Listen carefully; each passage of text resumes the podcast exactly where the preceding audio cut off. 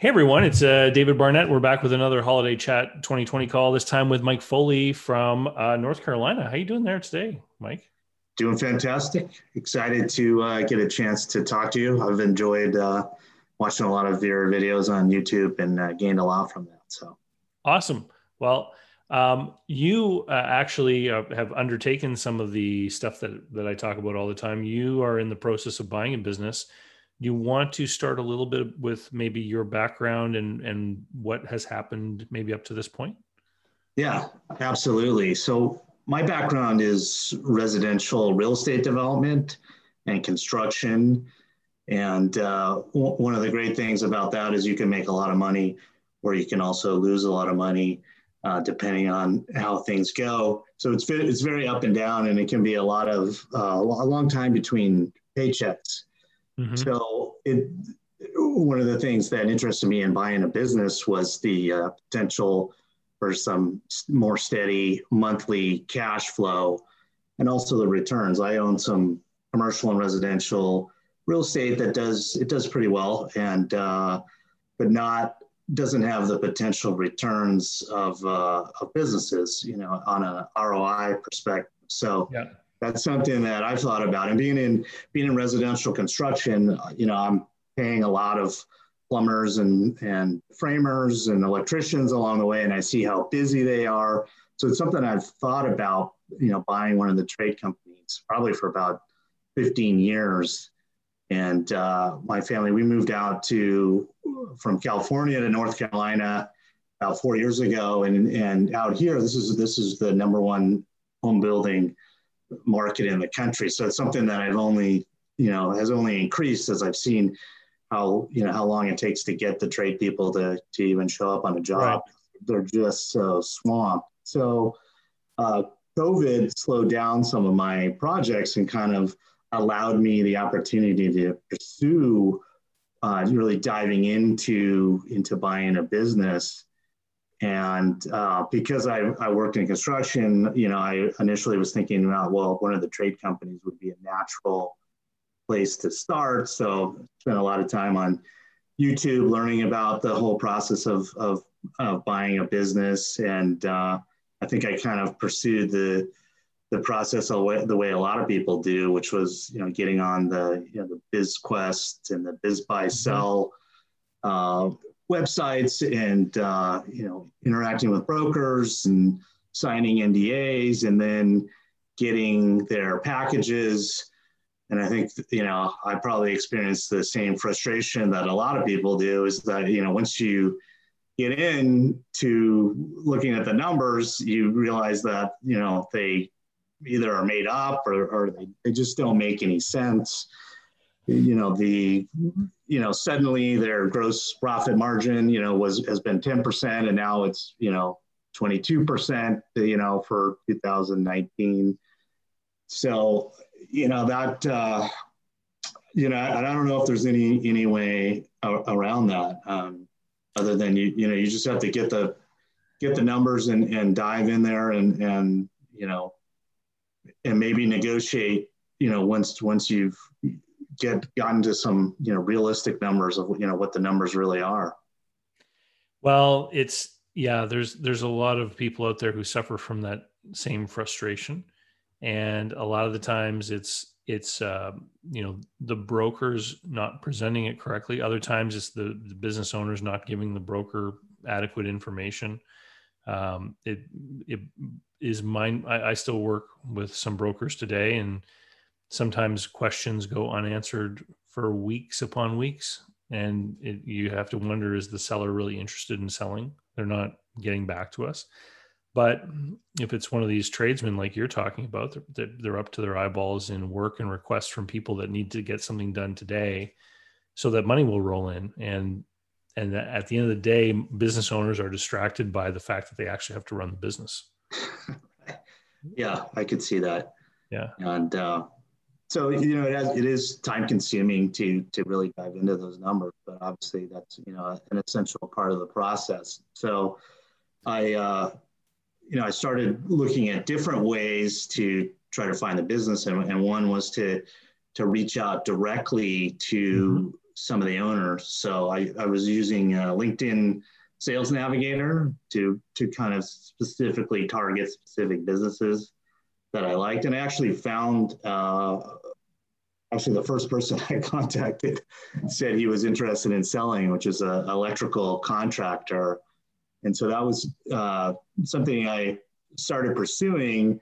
And I have a a, uh, a buddy who's a electrical contractor. So I started asking him a lot of advice about the trade and what to look at and so forth. And along the way, he mentioned, oh, you know, by the way, my in-laws have a company that they're very interested in selling. Uh, it, it happens to be on the West Coast, and I'm here in North Carolina, but it it is a business that is is big enough that I'm hoping that if I did buy it, eventually I could bring in a general manager to to run it. And so that was, you know, just by kind of getting the word out there, I came across uh, what I think is is a really good opportunity. And that's go ahead. So, so in North Carolina, are there any requirements that the owner of such a business have any kind of licensing on their of their own? Yeah. So in the trades, uh, yes, definitely, and it's not it's not easy to get those licenses. So, uh, you know, with SBA requirements, you're not allowed to keep the seller on um, more than a year under an kind of contract. So, it's definitely an issue of needing to have an agreement with some of the existing people on the team who may have their license or getting them to get their license within that period because you know without the license you don't you don't have a business yeah. And it, it can be an issue if there's just one person that has the license because they, they you know they've got some leverage on you uh, they say well i don't really feel like working 40 hours a week but i've got the license. So you know i think uh, you'd want to at least have two people on your team that uh, have an agreement in place that they will be the license holder. Yeah, it's it's this licensing stuff that is it's probably one of the reasons why there's no national brand name electrical contractor, you know, like the McDonald's of electricians or anything like that, um, because uh, a lot of people who aren't in the trade um, would get scared off from from investing in something where, to your point, other people can kind of hold you hostage because they're the ones with the uh, with the permits and or license to to sign off on things. Yeah, it's it's definitely an issue. And one of the yeah. things that I I kind of learned in my in my pursuit of a business is you know I, I kind of started small and then I realized that a lot of the businesses I was looking at if I bought them I was really going to be buying myself a job and that is not something that ultimately I, I, I wanted. So I, I started broadening my search, you know, beyond just uh, trade companies to larger companies where there would be at least some some management in place. You know, the owners are likely, you know, still running the companies, but there is some some management in place, and so that kind of expanded my search uh, criteria and um, you know, really, really the focus of what I was what I was looking at. And and you did end up finding something though. Yeah, yeah. So part of it, you know, going back to uh, my buddy who's an electrician, his in-laws have a company on the West Coast, and they are in the shipping container repair business. Okay. And they've been doing it for a long time. Uh, I like the business. It's not something that I've ever been involved in. Um, but the, the business has been around for a long time. It's a husband and wife that run it. The the the numbers are gradually increasing every year. Uh, their their business um, you know seems to be thriving. It seems to be somewhat recession proof because it's it's related to export of products out of the United States. So if if we're in a recession and the dollar loses value, more exports, uh, you know, company, uh, other countries are going to want to buy more of our products. So I, I, love that aspect of it. And even for 2020, they're, they're having a better year than 2019. So that, you know, all of that I find find really attractive. And, and one of the things I want to talk to you is, you know, is, is uh, they do about $8 million in revenue a year. So it's, mm-hmm. it's been pretty good volume. They have, uh, I think they have 22 employees and they're dealing with a lot of the large shipping companies. They have contracts with them. And so we've started the LOI process. It's it's been a, a, long process because they they didn't have a lease agreement in place, so that kind of halted the process. Uh, the lender isn't requiring that, of course, that they have a uh, that they have a lease in place. They just had a verbal agreement. Where what kind of place do they operate from? Is it like from an industrial park, or are they kind of on Portland somewhere? They're they're off of the port. They're they're in a uh, they're in a big uh, uh, 20 acre parcel where there's all the shipping containers are stored. Okay. And so they were just subleasing uh, a part of that, but they just had a verbal agreement with the uh, with the current uh, tenant there. So okay. So that's that's put things on hold um, until they get that in place. So we really haven't, you know, dove into the the due diligence other than they've given me uh, some of their historical financials going back five years, which all look pretty good. But my question is, you know, I've owned lots of businesses and I've started them from scratch, but I've never actually bought one.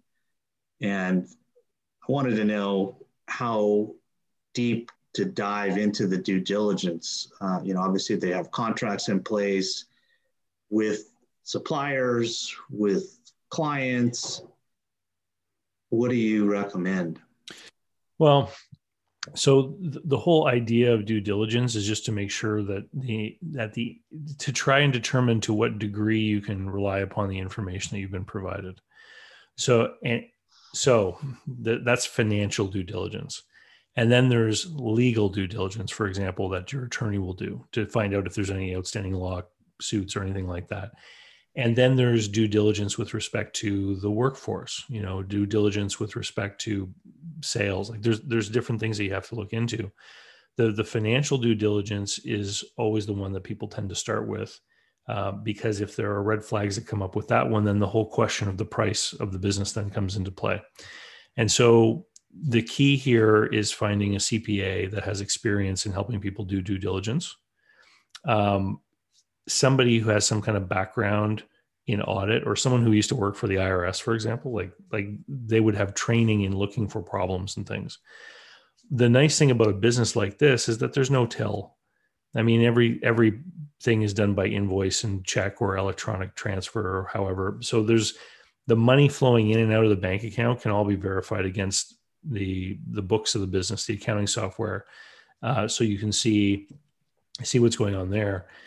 The you'll want to take a snapshot a few sample months where you get the bank statements and all of the activity of the business and the CPA will match it against their internal bookkeeping just to make sure everything lines up.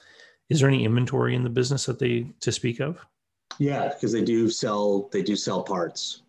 So a couple okay. hundred thousand dollars in inventory. So so in a business, an industrial business that has inventory, you want to make sure that you're looking at financial statements that are accrual basis, but also that the inventory has been properly managed. Here's why. If they are not doing a properly proper inventory count at the end of every fiscal year, then their cost of goods sold can be off. And one of the one of the things that you can look at to to give you an idea if if that could be the case is if their gross margins tend to bounce around.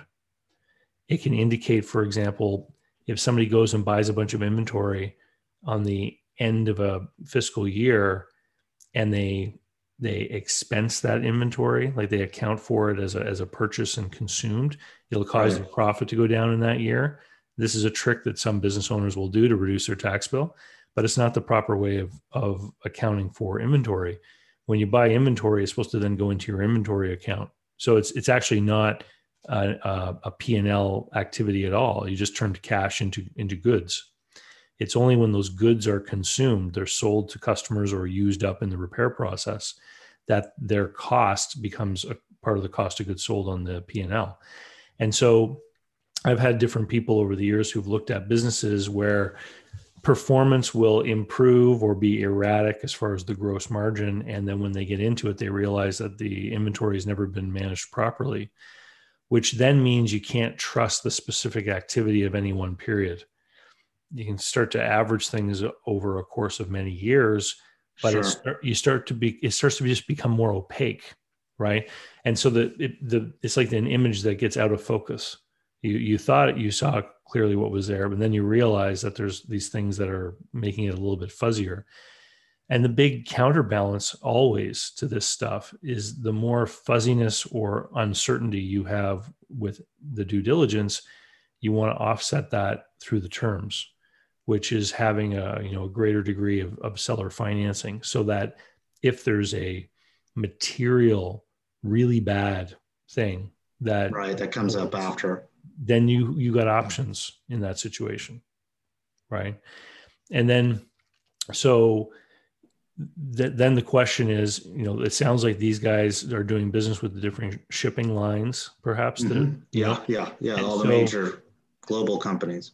Yeah so so there there's not 500 of those right yeah so, so then the next thing i would be looking at is sales and revenue and i'd be looking at customer concentration so if half their business is coming from Maersk or one of those big shipping companies, well, then that's another area of real concern. Because if one of those big accounts were to go away for whatever reason, then that's going to have a material impact on the performance of the business. And when we when we start getting into that kind of specific problem, the way that other people have dealt with that is by having a greater degree of seller financing and even splitting up the seller financing. So I've had situations where someone was buying a business and 50% of the sales came from one customer. Mm-hmm. And so they bought the business. They required a high degree of seller financing, but then the seller financing was broken into different notes. And one of those notes was earmarked for that specific customer. So the idea was this note will take four years to pay off. And if that customer stops buying from us, in that moment, the balance of that note is just written off. So it's it's almost like that specific note represents the goodwill associated to that one client. And wow, sellers are not going to like that because what is happening is they're be, they're still bearing the risk of that customer relationship. But when you buy an existing business, what you're buying is a cash flow, which is based upon the business that exists today. And if a couple of those big accounts leave, then you're left with you're not left with the business you bought. And yeah, which is which is a big concern, you know. Yeah. Like sellers will argue, okay, well, it's up to you to keep the keep the account. But sometimes, you know, you can do everything correct and still lose an account. Right. You you don't know what some happens other, naturally. Yeah.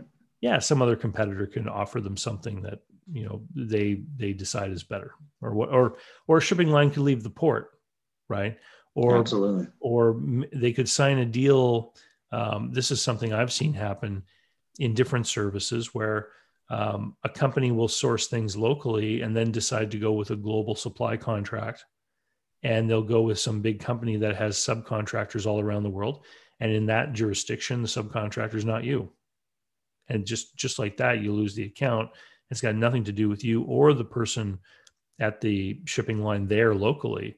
It has to do with something that happened at their head office, which you know could be half a world away.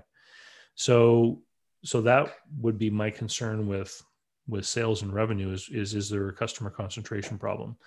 The you know looking at labor and employees, um, I'm always concerned with are there specific skill sets here and what is the labor pool like so you know if it's something as general as people need to know how to be welders you know in a big city there's lots of welders around you know you're right. be able to find that um, sometimes there are you know back to your electrician example if you're buying an electrical contractor in a market that's a smaller market you know it could be harder to find specific labor. But you say it's on the west coast. Is it in a pretty big size community? Must be if there's a port.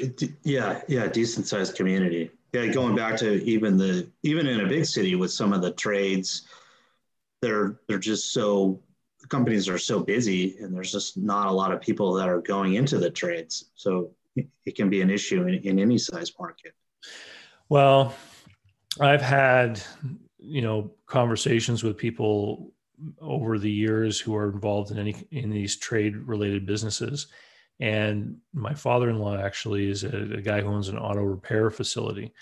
And if you know you're good for the long haul and you know you constantly are going to need a supply of new people, then sometimes people get involved with helping people obtain their certifications. You know, hiring young people who are interested in that and, and helping them get through their their training and and certification. And in ex- just like that army program you know you, you sign up we'll mm-hmm. educate you but you got to serve so many years. You can do that as well where you can loan people money to do their their trade school training and then you can have that debt self erase over the span of a certain number of years. So you can make a deal with someone and say i'll advance you the money for that. It'll be repaid simply by you being here over the next so many years. If you leave early you owe the balance right? And you yeah. can kind of develop your own pipeline of talent. Yeah, creating your own funnel right? That's yeah. ongoing funnel yeah. It requires a steady amount of work though. Like you know i was looking at a business the other day with a with a client in texas and they they do um, it's like a machine shop and they manufacture things for the oil and gas industry and their sales go up and down and up and down and it, they're constantly laying off and then hiring people. That's tough especially if the people in the area know that you're project based and if they get hired on with you that they're likely going to be laid off in the next year sometime. It, it's harder for people to want to work there. Right. It yeah. seems like in that kind of circumstance you would need to have a very detailed onboarding and training program to get people up to speed since you're doing it over and over and over again well, it depends what the work is, right? Because sometimes you can hire people who've done the same kind of work for other companies. So as far as line manufacturing work, but this this container repair, it sounds like like is it pretty steady cash flow over the course of the last few years? It's yeah, no, it's actually been slowly increasing. Mm-hmm. So I think you know I think it just is kind of the trade volumes are increasing globally. Their business increases, uh, you know, along with that. Kind of steady. Um, you know, there is some kind of up and down during the year, but uh, it, the the overall annual revenues have been just gradually growing about seven eight percent per year. Okay, and have you had um, many conversations with the owners yet? Oh yeah, it's a you know ongoing. We've been talking for about six months. So it's a it's a uh, ongoing process. I, I think that there there was a little hesitancy on their part, you know, maybe uh, to let go of their their baby that they've owned for a long period of time. So I've, I've treated the transaction differently than you know I would like a real estate transaction where it's like you know either you know either we get this done by next Monday or the deal's off so I, I, I like the opportunity. So I've been willing to be patient and understanding that they they're having a hard time. Um, apparently, they've been thinking about selling for five years. So. Yeah. So you know the big difference between buying and selling a house or a car and buying and selling a business? It's a lot more complicated. Well, the key difference is that after the transaction, you actually still need a relationship with the person that sold it to you. Yeah. Because when you buy a house, you don't it's have over. to be you don't have to be concerned about the long-term relationship with that person. You pay them, they go away. Right. And with with a business, there's a transition period. Um, under the terms of the deal, you might end up owing them money for a certain period of time that you have to keep paying them. Um, they will have an in, hopefully that's enough to give them an interest in your success so that they can maybe be helpful on an ongoing basis coach you a little bit, be, be there for advice or just to help you if you run into something new. Maybe they could, you know, tell you what they did if they had that circumstance while they were the owner. And so you have to build a relationship that is going to be enduring. That uh, they're going to want to answer the phone when they see that your your number calling after the deal happens. Sure. And so they need to feel that they were handled fairly in the deal and that you're the right guy and you're going to do well and and that they're going to want to be helpful to you. So it's you're right it's a whole different thing. You actually have to in a lot of cases build a friendship almost. Yeah there has to be a lot of trust uh, you know that was one thing you know looking at some businesses where i started to question the integrity of the sellers or you know whether they're being completely forthright or honest with me mm-hmm. about you know it can really be about anything and you know once that kind of level of trust goes away it just seems like there's no no point in pursuing it because you do need that it is it's you know to me it's you know it's much less tangible than buying a piece of real estate which is easy to value and you know relatively easy to continue you know managing it um, as opposed to a business you know lots of different parts mm-hmm. employees and, and so forth. And yeah I, I could see you know it's been an interesting experience comparing um, buying real estate to buying a business. And definitely definitely a lot more you know even on the due diligence side a lot more moving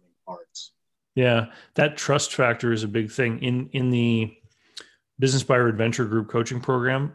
A bunch of the of the people in that group program they'll they'll create like a, a series of of uh, things they want to score. Like if they're looking at a business, trust is super important to a bunch of people in there.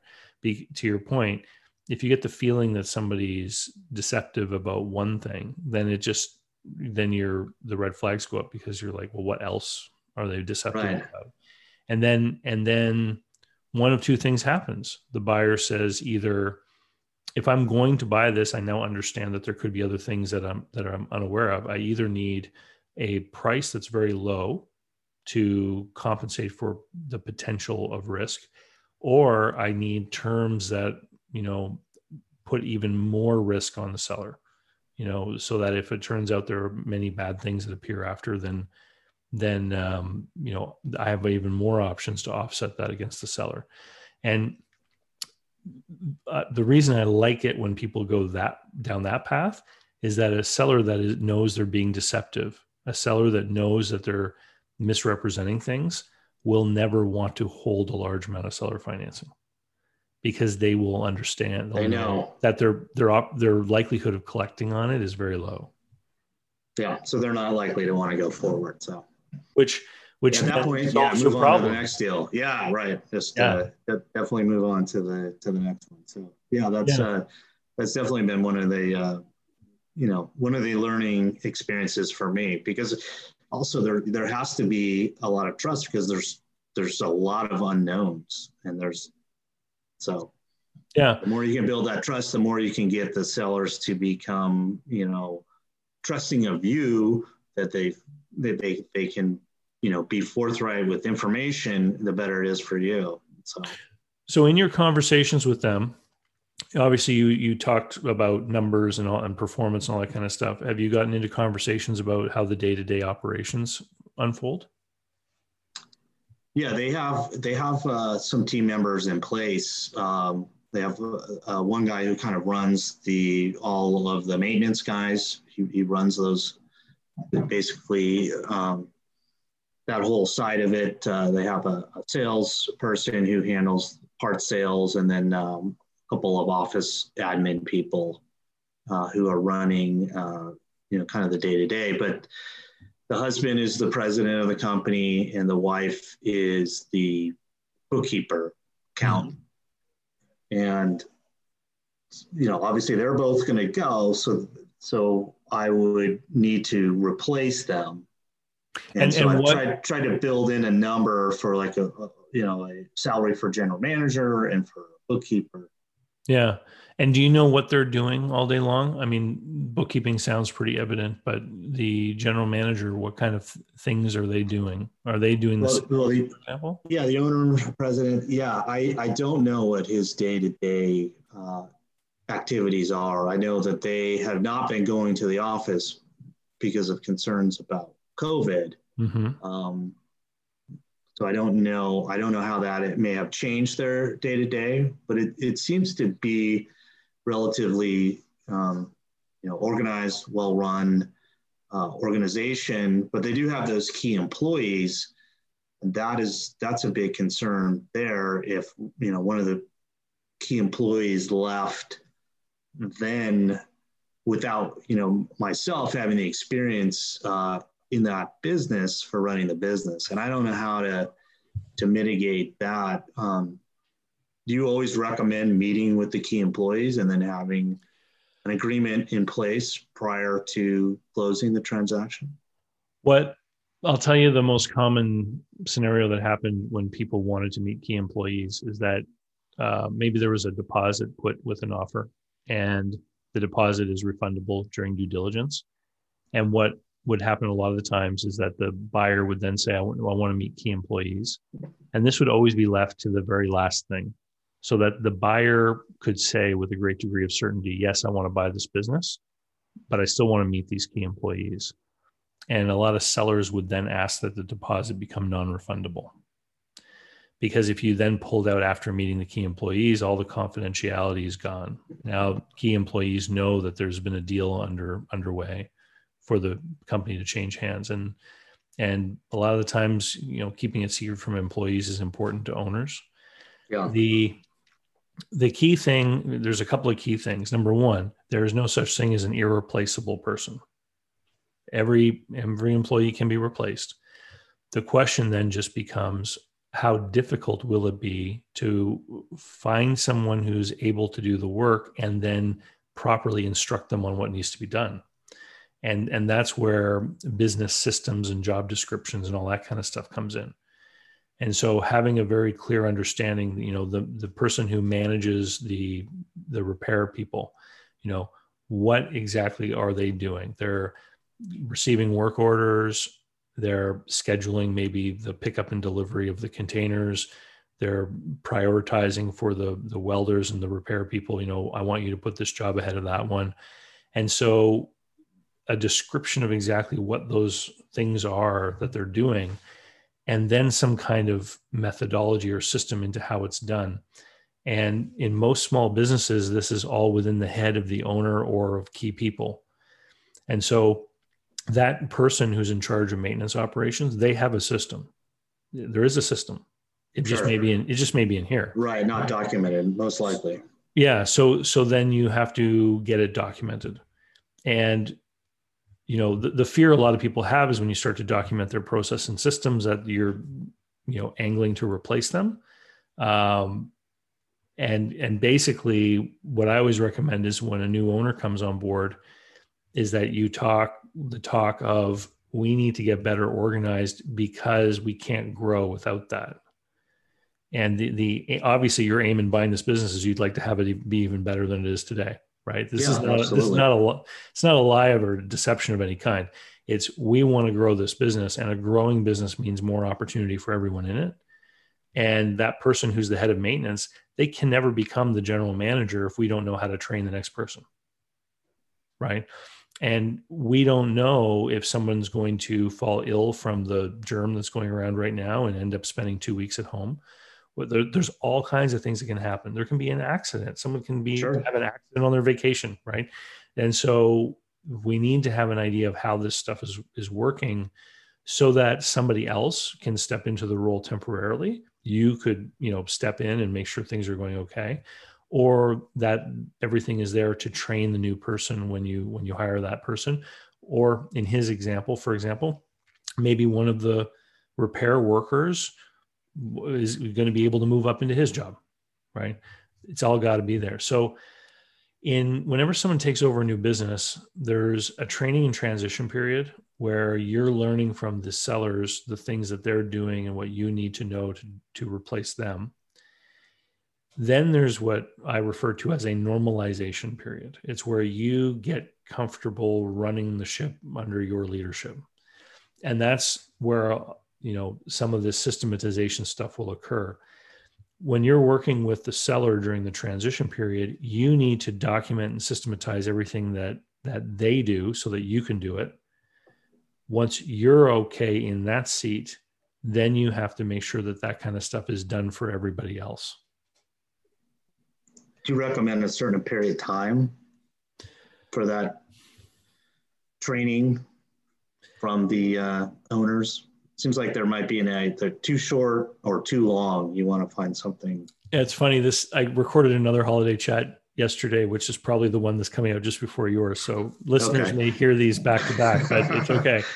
Um, when whenever I was uh, when, whenever I was doing one of these deals, the the buyers always assume that there's a secret sauce recipe that takes a long time to learn, and so buyers will consistently push for longer transition periods 8 10 yes. 12 weeks.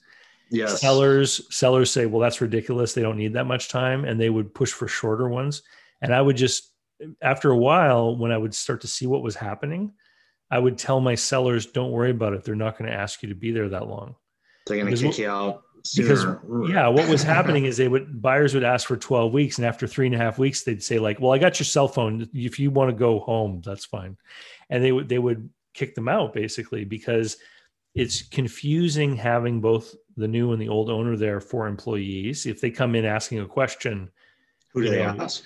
The first time you might you, you don't know, so you defer to the other person, the seller, and then the next time the employee comes in, you just ask the seller.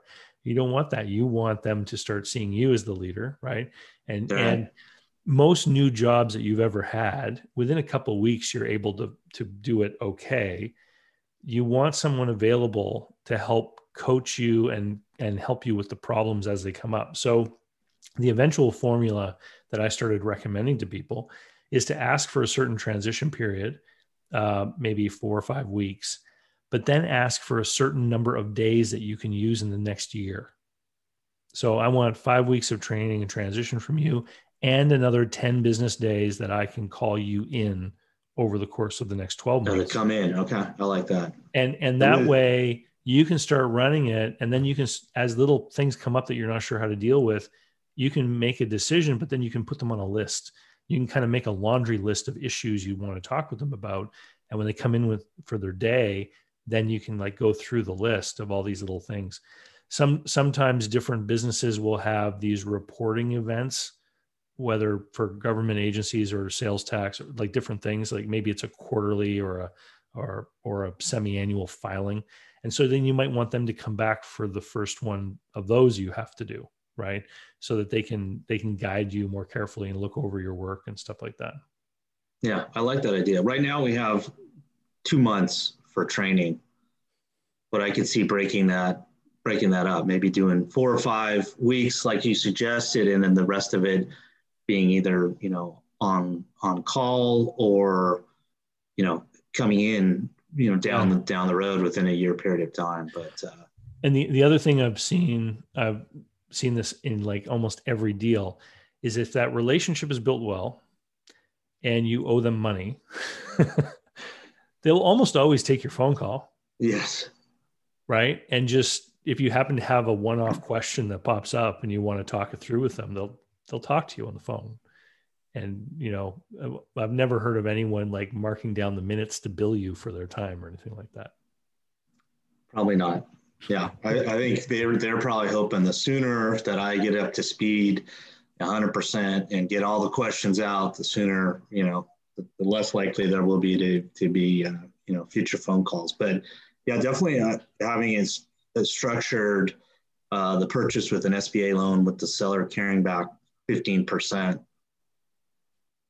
for that very reason. Yeah. And, and I mean, my, my opinion of, of those loans and deal structures is pretty widely known. I think 15% is pretty slim. That's, that's low in my mind. Okay. Um, you know, the seller won't agree with my opinion, but you know, it is, it is, it is low because, you know, if, if, if someone is selling their business for a couple million dollars or something, you know, 15%. You know, if you accept credit cards, you're taking a two and a half percent haircut. Some people will look at that 15% as a as a lottery. They'll be like, oh, if that money comes in, then great. But if it doesn't, you know, there some people are willing to walk away from that kind of percentage. And so I don't feel it's true skin in the game. I just I just don't think it's a big enough slice. Not enough. What do you what do you recommend? I haven't watched that video of yours. Like I I prefer when you know sellers are holding 25 30%. Yeah. And and the only reason people get away with such small vendor carrybacks is because of the SBA program. Mm-hmm. In, in, other countries, those lending programs aren't available. People have to hold that kind of a, that kind of percentage. There's no choice, right? It's There's no choice. Yeah, because because um, like in Canada, for example, banks will only lend on the against the value of the tangible assets, unless it's a starts to be a bigger kind of business. Then they'll do a little bit of cash flow lending, but it's not a significant amount. The the seller always ends up holding paper, and oftentimes those seller notes have to be um, put into the back seat against the senior lender. So right. they might have to wait years before they get principal payments, or they might have to wait until the senior lender okays the commencement of payments to them because the senior lender will use that seller note as a way to offset their own risk.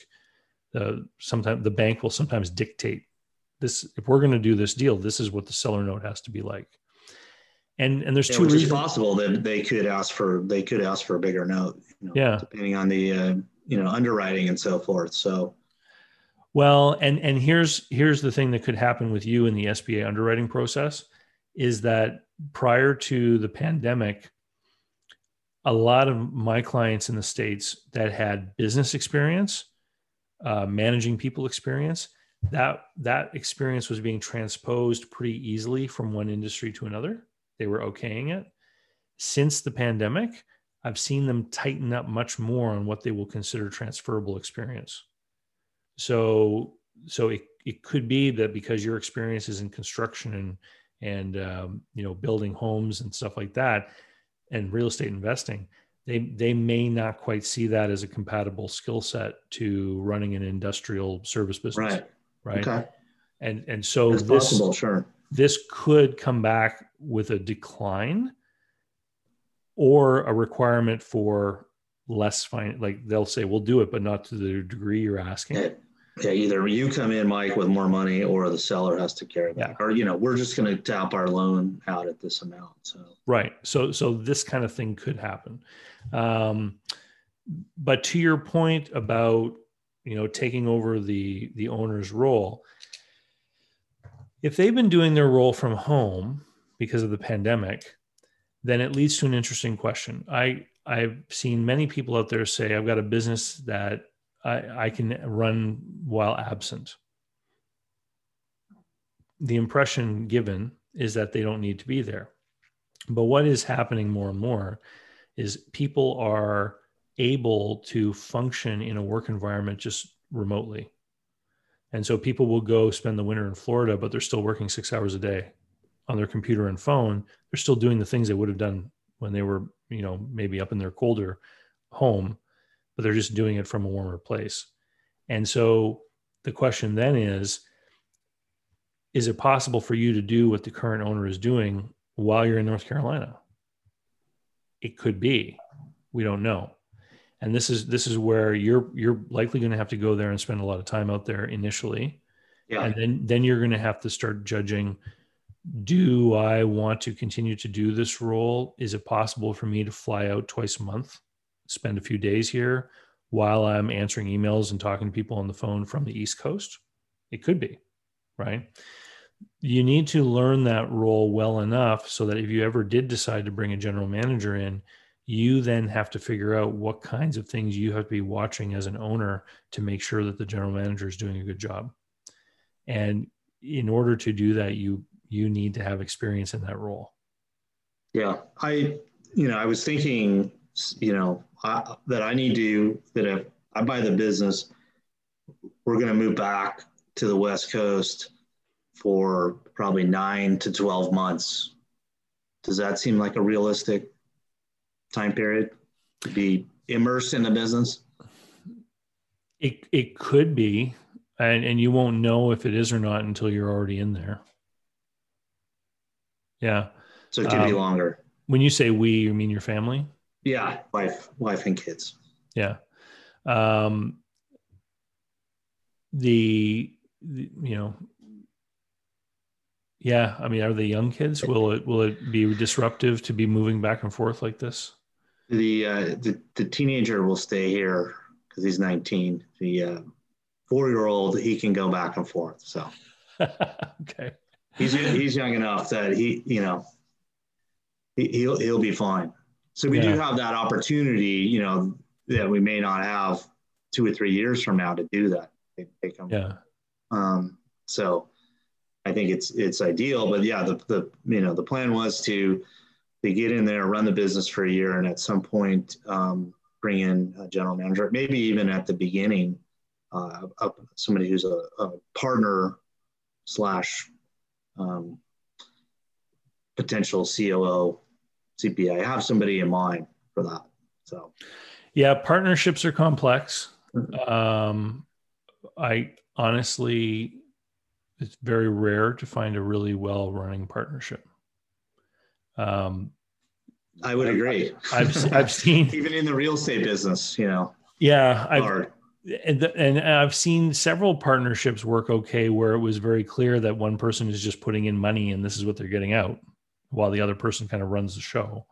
Um, I I would say that if you can become the owner without needing a partner as far as like purchase resources, mm-hmm. that, you should you should be the one that buys it and you should be the one that learns how to run it.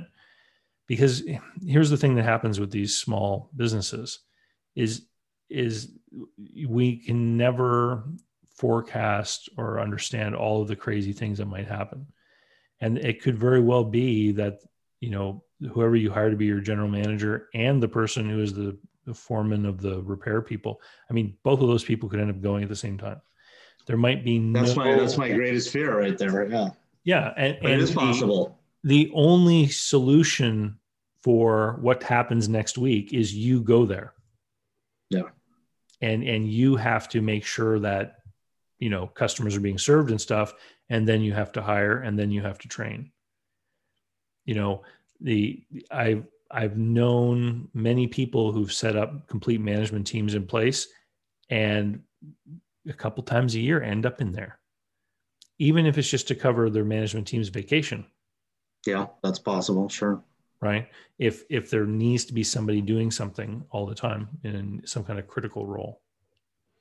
Yeah. Well i think that would be fine. Even if even if we're in, in north carolina um, it, it's never hard to convince my wife to go to california for a little bit.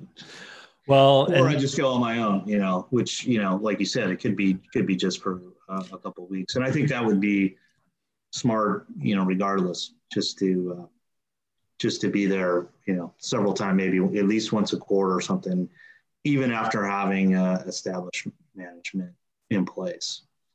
But my goal would be to go in there for the first year, you know, understand the business, try to set up some systems, some, you know, some kind of uh, KPIs for the different parts of the business uh, so that it, you know, there's a way to to take you know a snapshot look and go okay things are things are running smoothly or you know here's the problem. Then also set up um, training um, onboarding you know hiring all that. And maybe you know that might be too much to try to do in a year. That's uh, that may be it's it's not realistic on my part. There's there's one of my courses is called build a business that people will want to buy. It's yes, easy easysmallbizsystems.com. Um, I, I go a couple times a year. There's a, a management organization here um, that kind of or, organizes these groups of business owners. They have me come twice a year, usually, to talk to their different cohorts of on, owners as they're going through their their management development program. Um, it's many of those students have implemented that fully in just a few months it's it's basically it's a step by step and it's easy doesn't take a lot of time but within the framework. See p- people who pick up that book e-myth revisited by michael gerber mm-hmm. they read it and they go oh yeah this is what i have to do. And then they sit down in front of their computer and they don't quite know where to start. Right. And, and then they just kind of get paralyzed and they sketch out a few things in the business and and then they don't know what to do next. And so that's that's what that program is is, is step one do this Step two, fill this in. Step three, set this up in this way. And and so you can it's basically a blueprint for just buying the business day one, you know, first 90 days, work on these Yeah, well, it's called build a business that people will want to buy because I I made it for business owners to make their business more profitable and easier to run and more saleable. But the fact is that a lot of business That's buyers want to buy do. it. Right. right. they'll buy it because they'll implement it once they get in. And you know, I had a, one- I had one guy. Uh, he was in one of these one of these classes, and uh, he implemented it in a, his business. It was a big furniture store in multiple locations. And as he started to work through the process, he began to realize how many people he had that were totally underutilized. They like they were punching the clock Sit- and sitting around all day, or yeah, they they Yeah. they had big amounts of time that they weren't really using for anything, and he had no idea because he was busting his butt in the office, and all the people around him were crazy busy, and but the, it was the people in the organization he wasn't spending all of his time with, who he thought were busy all the time, and then as he went through this process, he began to realize he had all these available resources to to move things around to. Yeah, good. Well, that uh, that definitely seems like something uh, I need. I need to uh, purchase. Here's the other thing you want to consider, though. Isn't uh, North Carolina one of the? uh, Is there in- state income tax there? Low state income tax. It's very so we're not a no. We're not a no state income tax. But uh, yeah, you know, I, I don't know if you're getting toward. Do I want to become a California resident or not? Again, and the answer is I'd probably like to avoid it if possible. so, so that's something that you'll need to talk with a CPA about because, if you know, if Certain there's rules around it. yeah, if there's a way for you to continue to be a North Carolina resident and own that business, you know, I know that the business itself is going to, you know, that's where the business is. That's where they're doing business. They're going to be paying taxes over there. Sure. But maybe your salary somehow can get out and be taxed at a lower rate since you're residing in North Carolina. I don't know. That you have to talk to an accountant about that.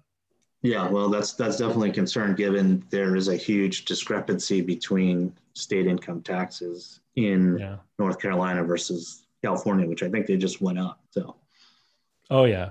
yeah, I do get a lot of grief from everyone. Like, why why would you ever buy a business in California? And say, well, just it depends on the business, you know. It, it, it can be a fantastic place to own a business, or you know, there wouldn't be anybody there. So.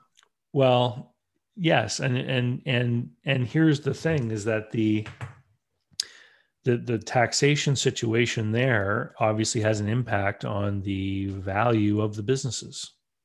Yeah. and, and so you know, yes, your cash flow is not going to be as generous as it would if the business were in you know in Texas or something, but the price is going to reflect that.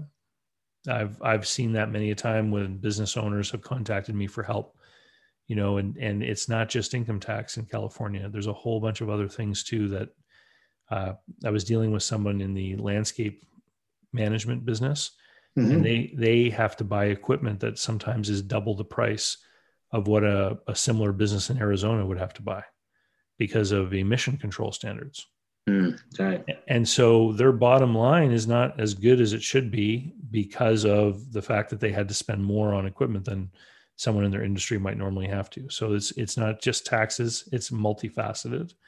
And obviously some industries are impacted more than others. Sure, it can be your your labor cost. I mean, your your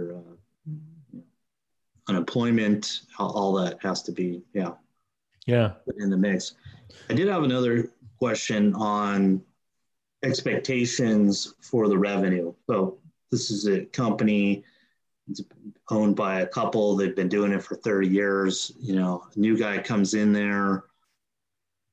Is there typically a revenue drop off? I mean, is, Um, it, is it hard to continue what a seller who's been there a long time has been doing? Uh, It, it, it there's no hard and fast rule. And and here's Mhm. why. In a business where the own where where some of the clientele's or goodwill is located within the individual, people can choose not to go there. So, but this is something that really affects like hairdressers and barbers and and uh, you know people where there's a direct one-on-one relationship all the time, and the relationship is between these companies and shipping companies. So, on the other side of the table, on the other side of those relationships over at the shipping company, they probably have turnover happening over there. Right. So so even though this owner may have been in the business for 20 years, it's highly unlikely that any of the people he deals directly with at the customers have been dealing with him for 20 years.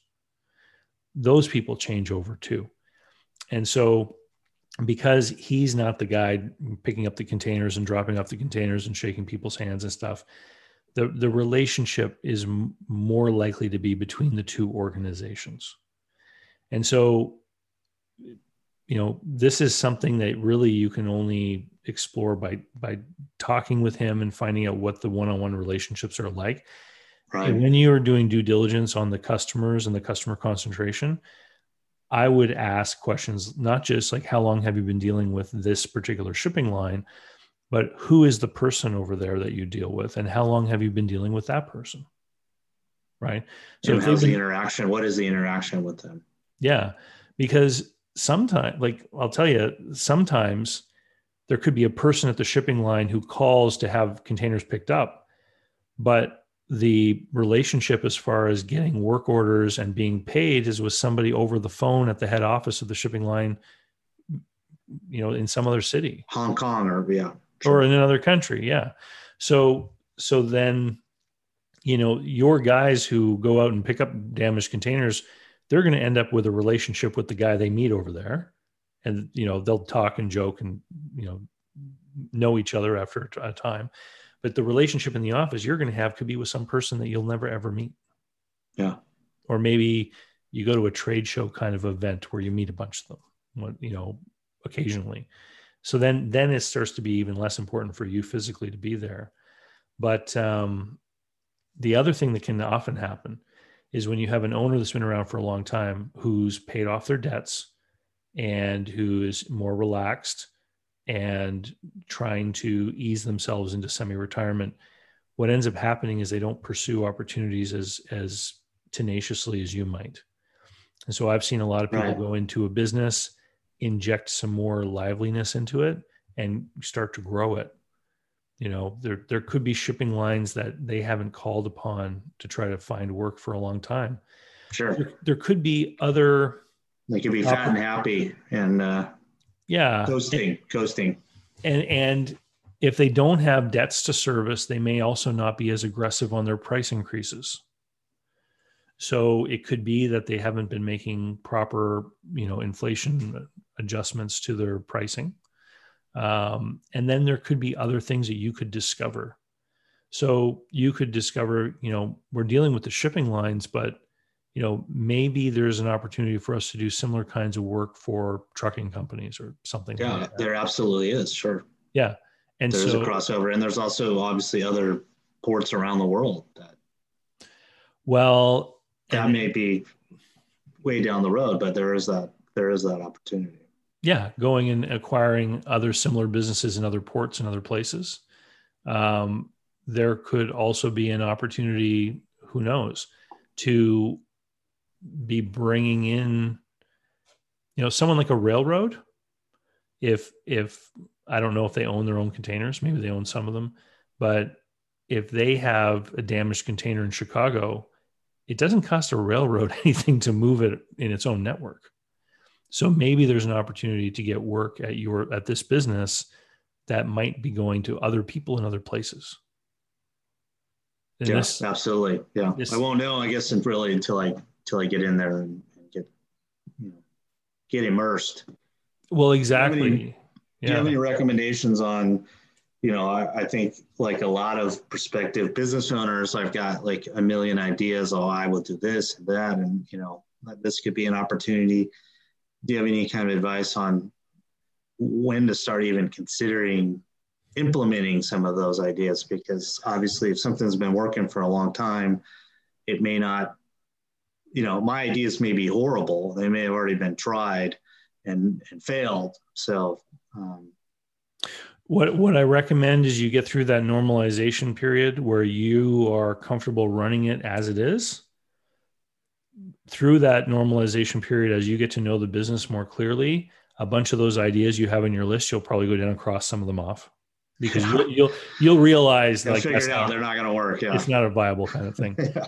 Um, but then this is one of the one of the things that you might want to bounce off of the old owner. And the old owner as well could have other ideas of things that could lead to growth that they just simply never implemented. Yeah that did come out in the kind of our initial calls so they did give me a, a list of things yeah. which is great. Yeah so there are there are some things. The, the the fun thing about businesses is that you can do changes that can cause your revenue to grow you know in, in ways that are much quicker than owning a you know a rental property for example right. right, right. and that's the exciting part. And then of course the, the, flip side to that is that things that you can't foresee can cause revenue to go down and have an even bigger impact on profits. So it's a it's a it's more of a leverage it's a it's you know you use a mortgage in the real estate game to leverage and increase your rate of return. The stick is longer in business. So so you can really get much greater you know 10% increase in sales in this business could be a 50% increase in profit. And then right. the, rever- the reverse could be true. A very small decrease in sales could be a big decrease in profit. And that's that's what you have to be careful of. And that's why businesses sell for lower multiples than if you were to try to compare them to real estate because real estate it's a tangible thing has a certain value which is relatively steady in a business you know there's a reason uber and lyft spend COVID, so much COVID could happen yeah. well and, and but there's a reason uber and lyft spent so much money in that california election about the proposition related to 1099ers right like like that would have been bigger than than, yeah. than COVID for those guys. Yeah. Right. You know, changing their cost structure incredibly. And and that's the kind of stuff that happens that people um, often, you know, Uber and Lyft knew that they had to fight that and they had the resources to. When a government implements a change that affects smaller businesses, they often can't coordinate any kind of response fast enough. That's why trade associations exist to try to do that. But you know, the the the rules that can sometimes be implemented, like uh, you know, like some of the the rules with respect to healthcare and you know what happens when you hit a certain number of employees. I've met many business owners that have stopped growing because they don't want to cross certain thresholds. They don't want to, right? Which which trigger these uh, these added costs it's it's it's really awkward because it's almost like the rules are preventing them from from achieving uh, more in the business yeah. and for their community. Yeah, I remember issues with you know full-time employees having to get health care and i guess if you're working 32 hours or more you know you, you get full-time health care so everybody's working you know 30 hours a week and yeah which you know didn't help those employees it's true anyway so, mike um, yeah, I hope great. that I was helpful with you today. No, this is fantastic. So I, I appreciate it very much. No, and I appreciate lots of good you, insights. I appreciate you uh, signing up, and I know that uh, everyone will probably enjoy listening to the call. And I'll wish you a Merry Christmas. All right, thank you. You too. Take All care. right, bye bye.